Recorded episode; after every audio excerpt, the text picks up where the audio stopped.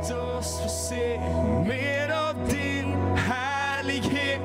Vi behöver dig, vår Gud. Ja, med våra liv vill vi spegla din bild. För din ära är vi till. Amen, Herre, vi prisar dig. Tackar dig, Herre, vi tackar dig för din närvaro, Herre. Tack att allting handlar egentligen om att du får bli ärad och upphöjd, Herre. Tack att du finns här just nu mitt ibland oss och du hjälper oss att lyfta våra ögon upp till dig. Vad vi än går igenom, hur våra omständigheter än ser ut, så har du lovat att alltid vara med oss, alltid vara nära oss. Herre, tack att du omsluter oss på alla sidor. Herre, tack att du hjälper oss att lyfta blicken, Herre, om vi har kört fast i något problem och vi har fokuserat på någonting som bara suger energin av oss. Och Herre, idag vill vi bara lyfta våra ögon, vi vill lyfta vår blick till dig, Herre. Vi vill prisa dig idag, vi vill lova dig idag, vi vill ära dig idag. För du är underbar, du är underbar, du är underbar, du är underbar. Jesus, jag bara tackar dig för det. Amen, amen, amen. Så härligt, tack så mycket för lovsången. Vi ska fortsätta prisa Gud. Vi brukar göra så att vi tar tid för mera lovsång här på slutet när gudstjänsten, när vi har predikat, och så går vi in i förbön och lovsång och tillbedjan. Så bara häng med. Som du hörde här så kommer vi också att ha en spännande intervju. Och idag så kommer vi också att få möjligheten att vara med och bygga det här huset som vi håller på med. Så jag tror att vi har en spännande söndag framför oss. Om du har din bibel med så ska vi börja med att läsa i första Moseboken 12. Du kan förbereda det, ska vi strax komma dit. Och vi har ju pratat om de här olika stegen i den här, under 3 söndagar. Och vi har haft step up, step in och step out har vi idag. Och vi har pratat om att Gud kallar oss att stå upp och vara ljus. Mörker övertäcker jorden och teckenfolken står det. Det kommer inte att bli bättre runt omkring oss, säger Bibeln, innan Jesus kommer tillbaka. Utan det faktiskt kommer att bli tuffare. Men står det, jag älskar det lilla ordet. Men över dig ska Herrens ljus gå upp. Men över den som fruktar Herren ska ha rättfärdighetens sol gå upp med läkedom under sina vingar. Därför tror jag att det är mer än någonsin faktiskt viktigare att vi som tror har ett hjärta också att bjuda med människor in i en annan atmosfär. Därför Guds atmosfär, den förvandlar, den är större, den kan förändra atmosfären. Och jag vet inte hur många gånger jag själv har upplevt den här, kanske fruktan och oro kommer emot en och man fokuserar på saker som bara växer och man känner att det här blir inget bra. Och så kommer någon älskad broder eller syster och säger att jag ber för dig, det kommer att komma igenom, eller kommer med ett Guds ord mitt in i den här situationen. Man ser när saker börjar förändras, hopp kommer, ljus kommer. Det är inte allt, du är inte det du går igenom, du är mycket mer än så. Du är inte det som har drabbat dig, du är mycket mer än så. Du är Guds älskade och Gud har en fantastisk framtid och ett hopp för oss i alla tider.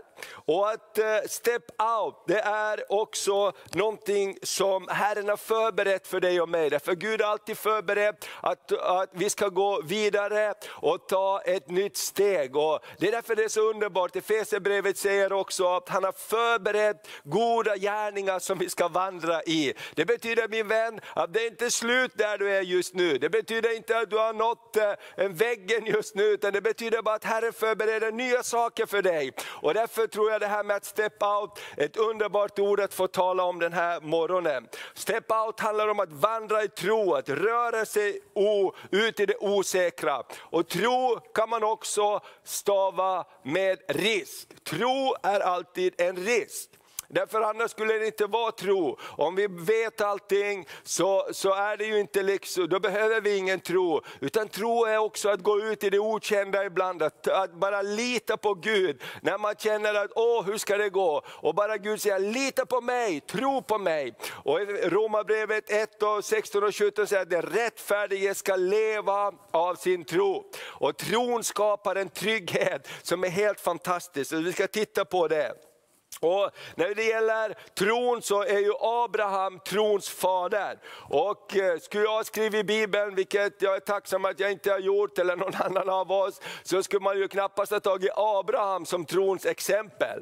För är det någon som fick vänta på att tron skulle bli uppfylld så är det ju Abraham. Han fick gå länge innan det Gud hade lovat honom blev en verklighet. Och därför tror jag också det här är någonting av Guds princip hos dig och mig, att vi får gå en vandring i tro. Vi får vandra i tro, vi får ta ett steg i taget. Och under den här vandringen så växer vår tro. När vi går med Gud så växer vår tro. Och det som var omöjligt förut, så på något sätt så har vår tro växt och vi kan göra mera saker.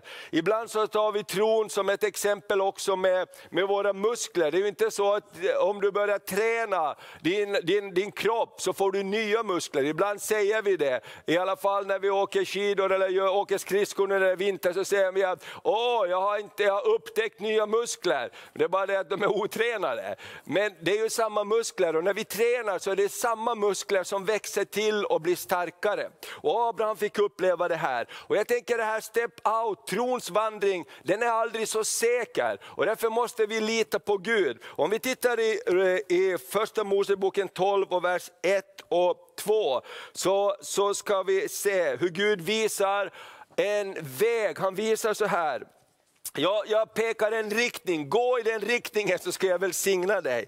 Och så här står det i vers 1 och 2 i första Moseboken 12. Herren sa till Abraham: gå ut, step out från ditt land och din släkt och din fars hus, och bege dig till det land som jag ska visa dig. Visst är det härligt? Jag ska visa dig ett land. Vet du vad tro är? Tro är att Gud visar oss någonting där framme som vi ännu inte har, som vi ännu inte har sett. Men Gud visar det på insidan. Oral Roberts skrev en bok: se det osynliga, gör det omöjliga. Allting börjar med att vi ser någonting på insidan. Och Gud sa till Abraham: step out, börja gå åt en viss riktning så ska jag visa dig vad jag ska göra för dig. Och i vers 2 säger jag: där ska jag göra dig till ett stort folk. Var ska Gud göra dig till ett stort folk? Och säga: där ska jag välsigna dig och göra ditt namn stort, och du ska bli en välsignelse. Och jag tänker så här, ibland måste vi kliva ut ur båten. Ibland måste vi step out för att också vara i rörelse. För det ibland är det så att vi är i en miljö och vi är på ett sätt, men det bara känns någonstans att vi måste vidga cirklarna. Vi måste ta nya steg. Därför Gud har förberett välsignelser, och de välsignelserna så måste jag vara i rörelse för. Och du vet, Petrus, han som klev ur båten och gick med Jesus, han hade ett val att göra. Det står att alla lärjungar var i båten och Jesus gick på vattnet. Och när lärjungarna såg, men det är ju Jesus som går där mitt i stormen, då hade Petrus ett val att göra.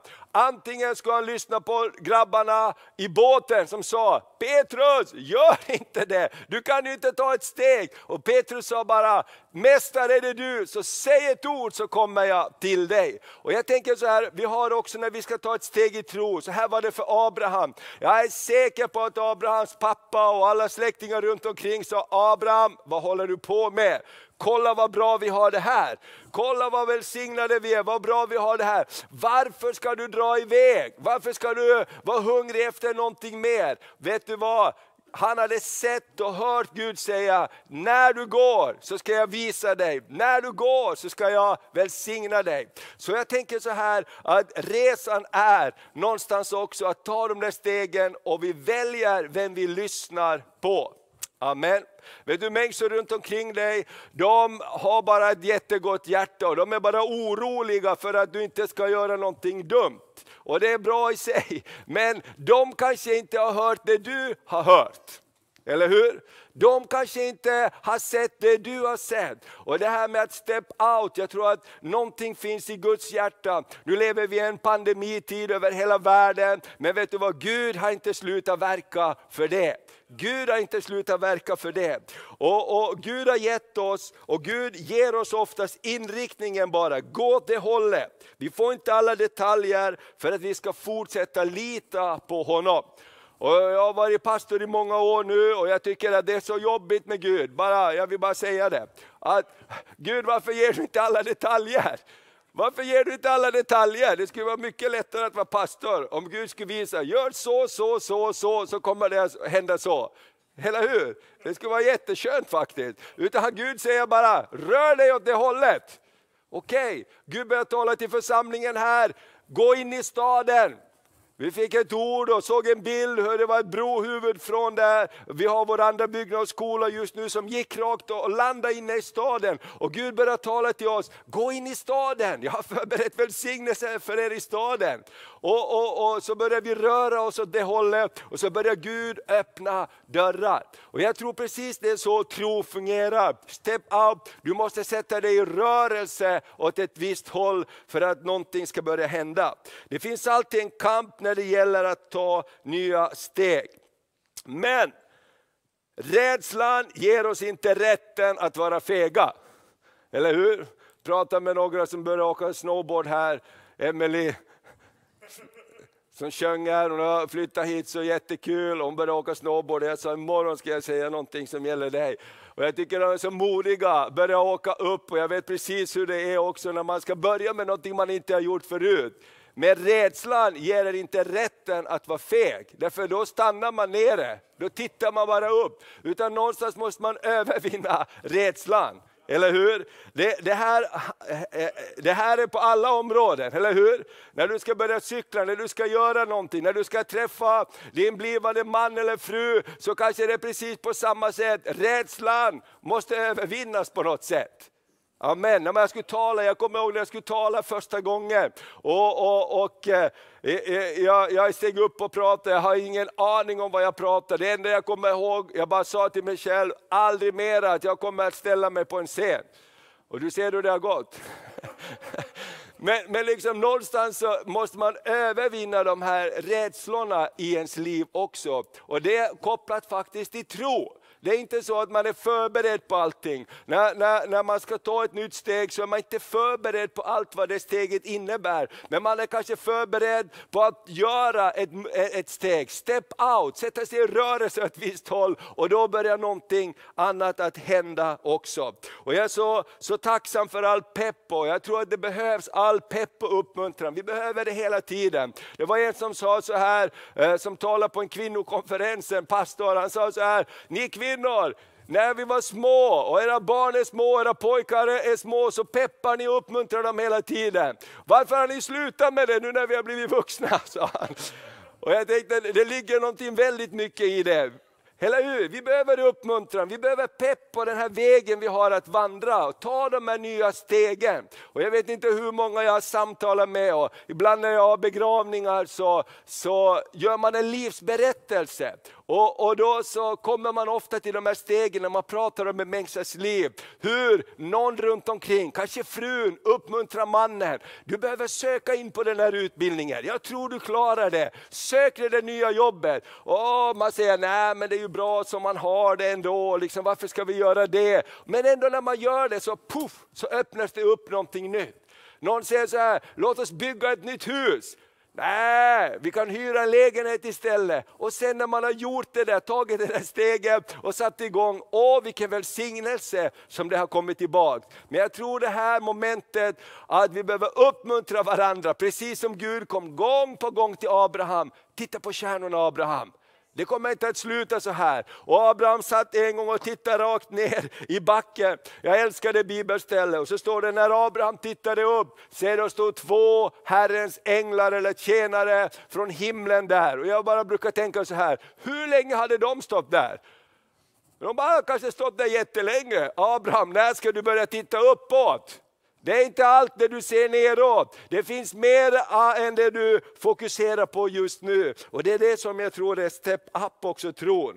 Och till och med, nu ska vi läsa ett jättespännande bibelställe. Du kan börja förbereda dig hemma om du slår upp din bibel. Så kan du förbereda dig på att slå upp Johannes evangeliet, det andra kapitlet. Därför till och med Jesus, han som är trons exempel, liksom Jesus själv, man kan ju inte bli liksom starkare och större och fullkomligare än Jesus. Till och med Jesus behövde pepp för att ta Det första steget.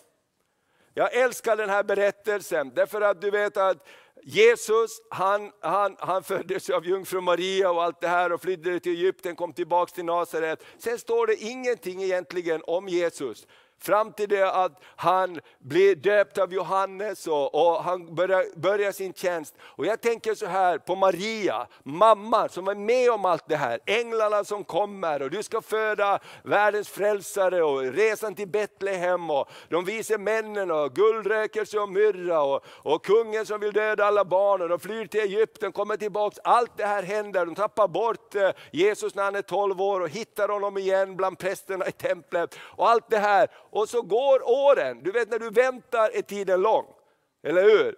När du väntar. Nu är grabben 20 år. Vi har ett 20-årstårtan här. Nu är han 25 år. Nu fyller han 30 år.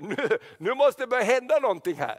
Och kolla på den här berättelsen. Jag älskar den här berättelsen. Och det står så här på tredje dagen i Johannes kapitel 2, vers 1 och 5. Så läser vi vers 7 och 9 och vers 11. På tredje dagen så var det bröllop i Kana Galileen och Jesu mor var där. Även Jesus och hans lärjungar var bjudna till bröllopet, men vinet tog slut. Och Jesu mor sa till honom, de har inget vin. Jesus svarade henne, kvinna, vad har vi med det att göra? Min stund har inte kommit än. Vad betyder det? Jesus sa, kvinna! Vad har vi med det att göra? Jag är inte redo. Vet du vad? Jag tror vi aldrig är riktigt redo. Men vi måste ta det där steget i alla fall. Tänk att Jesus säger själv till Maria. Kvinna, vad har vi med det att göra? Min stund har inte kommit. Men vad säger hans mamma? Hans mor sa till tjänarna. Gör vad han än säger till er. Och vad hon är smart mamma som vissa mammor är. Så sa hon bara de där orden och så stack hon. Och så stod Jesus där. Och alla tjänare tittade på honom. Och vad ska vi göra? Okej. Så sa Jesus. Fyll krukorna med vatten. Och de fyller dem till bredden. Sen sa han. Ös nu upp och bär in det till världen. Och de gjorde så. Världen smakade på vattnet som nu hade blivit vin. Han visste inte varifrån det hade kommit. Men tjänarna som hade öst upp vattnet visste det. Världen kallade det därför på brudgummen. Och så vidare. Och sen så står det i vers 11. Detta var det första tecken som Jesus gjorde. Han gjorde det i Kana i Galileen och uppenbarade sin härlighet. Och hans lärjungar trodde på honom. Min vän, vi talar om step out idag. Om Jesus behövde någon som puffade på honom. Om Jesus behövde någon som uppmuntrade honom för att göra sitt första mirakel. Kliva in i sin tjänst. Så tror jag att vi också behöver det. Eller hur? Och därför ska vi inte låta rädslor stoppa oss. Och ärligt talat, jag kan ofta vara rädd för olika saker. Som när vi köpte det här huset kommer jag ihåg på parken. Och vi hade skrivit på, köpte det för 10 miljoner. Och vi tänkte när jag gick därifrån, vad har vi gjort? Vad ska vi göra nu då? Vad ska vi göra nu då? Och då kommer det precis, när vi hade gjort det, då öppnades en ny dörr till välsignelse för oss. Och vi fick det här ordet också att farao ska betala för Moses. Gud har en plan i det här och det har gått så jättebra. Nu är vi mitt uppe i en renovering och vi står för nästa steg nu när vi ska börja lägga på mattor och dörrar och fixa till allt det här så det blir bra tills vi kan öppna upp. Men steget är faktiskt att vi tar ett steg i tro utan att vi har garantier. Och jag vill bara uppmuntra det här när det gäller att vara med och förvandla parken. Maria och jag, vi pratade om det här när vi sa att vi ska dra igång en insamling som vi kommer att ha nu varje månad under våren. Och vi fick en summa i våra hjärtan som vi skulle ge. Och det var ganska så här utmanande. Men vi gör det, sa vi. Vi tar det här trosteget. Och vet du vad som börjar hända efter det? Jag ska berätta om det mera nästa gång. Men plötsligt när vi sa att vi gör det här så börjar dörrar öppnas som har varit stängda faktiskt i flera år. Och välsignelse börjar komma på ett helt oväntat sätt. Och jag bara ska berätta om det mera lite senare. Men jag tänker så här, många gånger kanske Gud har förberett välsignelser. Eller hur? Han har förberett allt det där. Precis som han sa till Abraham. Gå så ska jag välsigna dig. Jag har förberett välsignelser. Men jag väntar på att du ska gå. Amen, sätta dig i rörelse. Och Det är så underbart att Gud, han är en Gud av tro. Och jag vill läsa ett annat bibelord också, Hagai 1. För vi bad här en morgon på vår morgonbön när vi har tillsammans varje morgon. Så har vi morgonbön här i huset och du kan skicka in dina bönämnen så kan vi ta med dem. Och då var det en broder som ledde bönen och så läste vi från Hagai. Och då bara slog det mig, för Hagai handlar om att folket började bygga upp templet igen. Men i början så ville de inte det. Och titta på Hagai kapitel 1 och vers 8. Och sen också vers 14. Och då står det så här, först så läser vi Hagai 1 och 2. Hagai 1 och 2. Det mänskliga i oss söker trygghet och stabilitet. Vi vill ofta skjuta upp det viktiga steget. Det är bra men inte just nu. Och i Hagai så står det, i 1 och 2 så står det, så säger Herren Sebaot, detta folk säger, tiden har inte kommit än. Tiden att bygga upp Herrens hus. Tiden har inte kommit än att bygga upp Herrens hus. Det mänskliga i oss säger, vänta, det är inte riktigt tid. Nästan på alla områden. Och jag tänkte så här, för det, ofta brukar man läsa Hagai hur de går upp på bergen och hämtar virke och de bygger och Guds härlighet kommer. Men det börjar med att alla säger, men det är inte tid för det här nu. Men Gud sa till profeten, säg till dem någonting annat. Och så står det så här vidare i vers 8 och vers 14. Och Gud säger, gå upp till bergen, hämta virke och bygg upp mitt hus. Så ska jag glädja mig över det och visa min härlighet, säger Herren. Och Herren väckte en iver hos Zerubabel, Sehitlias son. Han väckte en iver. Amen. Och hos översteprästen Josua, Josadakas son, och hos alla de som var kvar av folket, så att de började arbeta på sin Herres Guds hus. Men det börjar inte där. Det börjar med att alla sa, det är inte tid nu. Tänk att det är det mänskliga i oss alltid söker trygghet. Det mänskliga i oss, det söker alltid ingen större förändring här. Och Gud kallar oss, rör på dig för den tid som ligger framför. Så låt oss ha rätt perspektiv. Jesus säger i Johannes 4:35. Säger ni inte 4 månader till, sen kommer skörden. Men jag säger er, lyft er blick och se hur fälten vitnar till skörd. Min vän, Jesus säger ibland andra saker än vad vi säger. Och det är det jag vill uppmuntra dig med idag, med tro. Tro är att ta ett steg ut i det okända. Paulus ber för oss så här. I Efesierbrevet 1:17 så ber Paulus för församlingen i Efesus. Jag ber att vår Herre Jesu Kristi härlighetens far ska ge er visheten och uppenbarelsens ande. Så ni får en rätt kunskap om honom. Jag ber att era hjärtans ögon ska få ljus. Så att ni förstår vilket hopp han har kallat er till. Och rik på härlighet hans arv är bland oss som tror. Därför att hans väldiga kraft är verksam.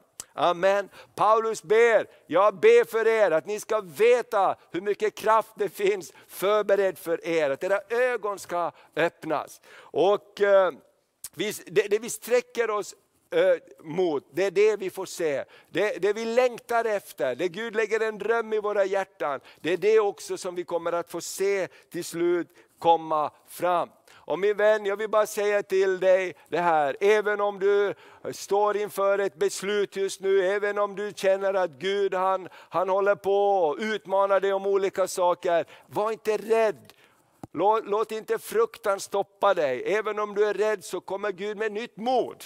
Amen. Gud kan föda nytt mod i ditt hjärta. Gud vill öppna våra ögon så vi ser. Och vet du vad någon sa så här? Bön, det är att få Guds perspektiv på olika sätt. Amen. Bön, det är att få Guds ögon. Ibland så ser vi bara det vi ser. Och när vi börjar be, jag vet inte hur många gånger jag har varit med om det. När jag börjar be, så ibland börjar man be ut saker som man själv inte ens tror på. Men det kommer ifrån Guds ande. Amen. Man kan känna sig ner eller någonting. Så börjar man be och utifrån ens ande kommer det. Jag är med dig. Jag ska styrka dig. Jag ska hjälpa dig. Jag ska inte överge dig. Jag ska inte lämna dig. Amen. Det är det som kommer upp ifrån vår ande. Det är någonting annat. Och runt omkring oss kanske kommer allting annat. Men ifrån ditt innersta där Gud bor så säger han, frukta inte för jag är med dig. Se dig inte ens klikt om, för jag är din Gud, jag styrker dig, jag hjälper dig, jag upprätthåller dig med min rättfärdighets högra hand. Amen. Jag älskar att bara få uppleva hur Gud bara kommer in i omöjliga situationer. Jag tycker att livet är för kort för att vi bara ska safea hela tiden. Amen, livet är för kort. Kom ihåg, ingen kommer att minnas fegisar. Så ibland så måste vi bara ta ett steg. Amen, ibland måste vi utmana våra rädslor. Och jag tror att det här är en dag när Gud säger step up. Amen. Och vet du vad? Det finns någon som väntar på dig. Det finns en granne som väntade på dig. Det finns en arbetskompis som väntar på dig. Det finns släktingar som väntar på dig. Att du ska bara säga någonting och komma med en annat perspektiv. Det är lätt att hata, det är lätt att vara arg, det är lätt att tala ner. Men vet du vad? Gud har kallat dig och mig att vara atmosfärsförändrare. Gud har kallat dig och mig att tända ett ljus i mörkret. Gud har kallat dig och mig att sjunga en sång när allting verkar hopplöst. Amen. Så jag vill bara tala liv till dig idag. Och Gud har också utmanat oss med, tala till mitt hjärta om 10:50. Och det handlar om att res upp 10 platser runt omkring där du kan möta 50 människor. Och jag tror bara Gud håller på att förbereda det på olika sätt. 10 nya platser runt omkring oss. 10 nya mötesplatser där vi kan betjäna människor. Därför människor längtar efter Gud. Och vet du vad? Gud har ingen annan än dig och mig. Även om vi är ofullkomliga så använder han det ofullkomliga. Han kunde använda ett gäng spetälska för att fördriva en hel här där de trodde på Gud. Amen. Så låt oss bara prisa Gud tillsammans. Var med i Guds närvaro. Så kommer vi att ha en fantastisk stund tillsammans här. I Jesu namn, Jesu namn. Fader, jag bara tackar dig. Jag bara tackar dig för att du är här just nu. Jag bara tackar dig för att du bara vill betjäna mina vänner. Om någon är bara... Jag bara känner att någon är som bara omsluten av fruktan. Det är bara fruktan när du vaknar. Det är fruktan på dagen och du vet inte ens riktigt var det kommer ifrån. Så jag bara talar ut just nu i Jesu namn. Ande av fruktan får lämna. I Jesu Kristi namn, jag bara talar ut att det där fruktan som inte är ens naturligt betingad. Det bara bryts i Jesu namn. Någon har bara känt isolering. Åh, Jesu namn, jag bara bryter isolering och nya vänner kommer in, nya kontakter kommer in och du får styrkan ta första stegen i Jesu Kristi namn. Åh, låt oss bara prisa Gud, skruva upp volymen där hemma så. Bara sjunger vi Waymaker. Light in the darkness, my God, that is who you are. Oh, you are Waymaker, miracle worker, promise keeper, light.